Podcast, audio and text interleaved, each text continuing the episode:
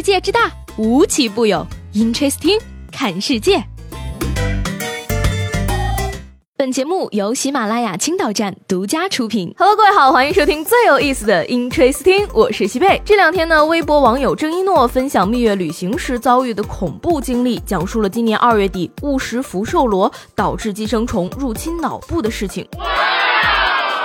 截至目前呢，这条微博已经评论了六万多次，转发七万多次。怀孕的她做了六次腰部穿刺，挂了近三百瓶水，吃了十几盒打虫药。因为药物和激素的作用，身体变形，并且被迫进行了药物人流。所谓的福寿螺呢，属于软体动物，外观与田螺极其相似，个体大，食性广，适应性强，生长繁殖快，产量高。一九八一年引入中国，目前已经被列入中国首批外来入侵物种。其肉质可食用，但口感并不佳，不为人们所喜。哎食用生的或加热不彻底的福寿螺后，即可被感染，可引起头痛、发热、颈部僵硬等症状，严重者可致痴呆甚至死亡。因此啊，食用福寿螺的时候呢，一定要注意彻底加热。而有黑心商家曾用福寿螺冒充田螺，那么作为消费者的我们将如何与它与田螺区别呢？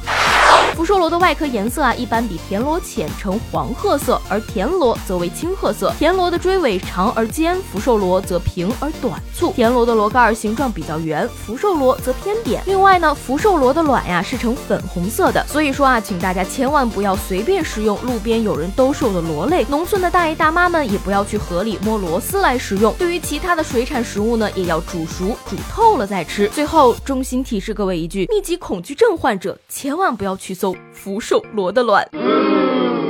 如今呢，在网上订货交易已经是十分普遍和平常的事儿了。做小生意的于女士呢，今年七月中旬就在网上订购了一批新潮爆款的服装，可对方发来的货却把她和家人都看傻眼了。比如说两米长的连裤袜。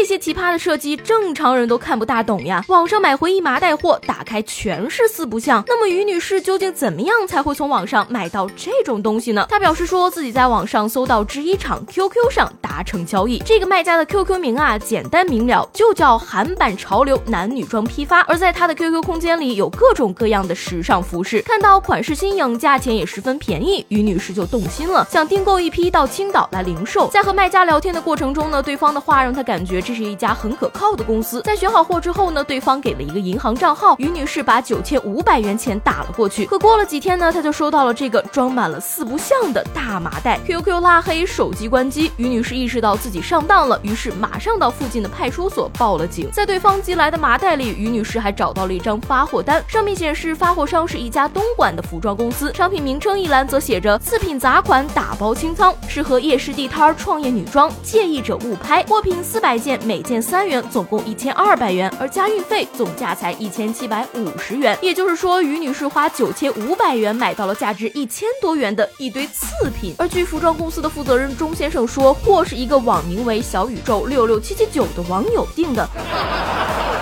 现在他们也联系不上这个人，而这个小宇宙六六七七九八成就是于女士在 QQ 上联系的卖家。在听说了于女士的遭遇之后，钟先生表示说可以接受退货，为她挽回一些损失。只是有些心疼于女士啊，本来是想进点便宜货做小生意赚点小钱，谁能想到一开始就被骗了。这件事儿呢，也是提醒各位千万不要轻易贪图小便宜，大额交易啊还是走正规途径才更放心。好了，那说完身边事儿，再来看看国内外那些有意思的事儿。最近呢，各高校录取通知书陆续发到了同学们手上，而扬州大学农学院则别出心裁，选取蓖麻、玉米等八种农作物的种子，将种子藏在通知书里，一起寄给新生。那农学院的老师表示啊，这样能让学生们感受到农学之美。种子。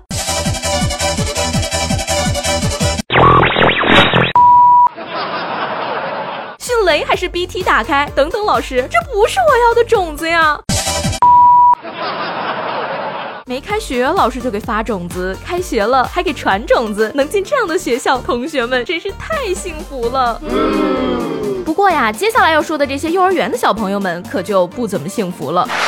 湖南某幼儿足球赛决赛，有一对小朋友一路过关斩将，在决赛中取得胜利。然而，主办方却宣布，冠军是一支根本没有进入决赛的球队，只因为他们的网络点赞数最高。一些家长非常气愤，孩子的每一场比赛都是十几比零赢下来的，点赞是什么？点赞是网络刷票，谁都可以做的。而面对家长们的质疑，主办方则表示，规则就是这样的，这样做是为了淡化幼儿足球的竞竞技性，希望就算不会玩球的孩子也能参与。那我就想问问了，世界杯？什么时候改规则呀？拼点赞，我们中国人会输吗？足球本来就是竞技体育，主办方还要淡化竞技性，把黑幕说的这么清新脱俗，想必脸皮也不是一般的厚啊！中国足球的未来还指望这帮孩子呢，可千万别让幼小的心灵蒙上黑哨的阴影。孩子们有没有心理阴影，我就不确定了。不过下面这位理发师的心理阴影可真不是一般的大。近日呢，山东德州一男子对理发师做的发型不满意，双方发生争吵，然后该男子每天往理发店门口扔一坨大便，店老板忍无可忍，选择报警，最后男子被行政拘留九天，并处罚五百元的罚款。每天都带大便出门也是不容易呀，请问这是剪得有多丑才会生出这么大的恨？想必大哥也是冲动了，就没想过可能真的不是发型的问题，是长得丑的原因。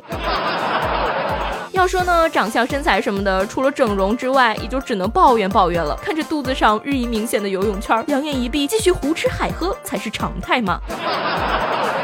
总是调侃人家肚子上的肉是救生圈，没想到这次他可是真的发挥了救生作用。七月三十号晚呢，一名四十二岁患抑郁症的女子因一时想不开跳河轻生。跳水女子由于身材比较胖，跳河后一直浮在了水面上。在现场群众的指引下，消防官兵在河面上发现了这名女子，成功将其救上岸。而目前呢，该女子已经脱离生命危险。看看看看，我说什么来着？胖人才是这个世界的主宰，好吗？关键时刻拯救世界不在话下呀！况且连科比都胖成蝌蚪比比了，你还有什么理由不加入我们呢？Come on baby，一起胖起来，去欣赏凌晨四点钟的洛杉矶呀！好了，那今天的 Interesting 就到这里，我是西贝，下周见啦。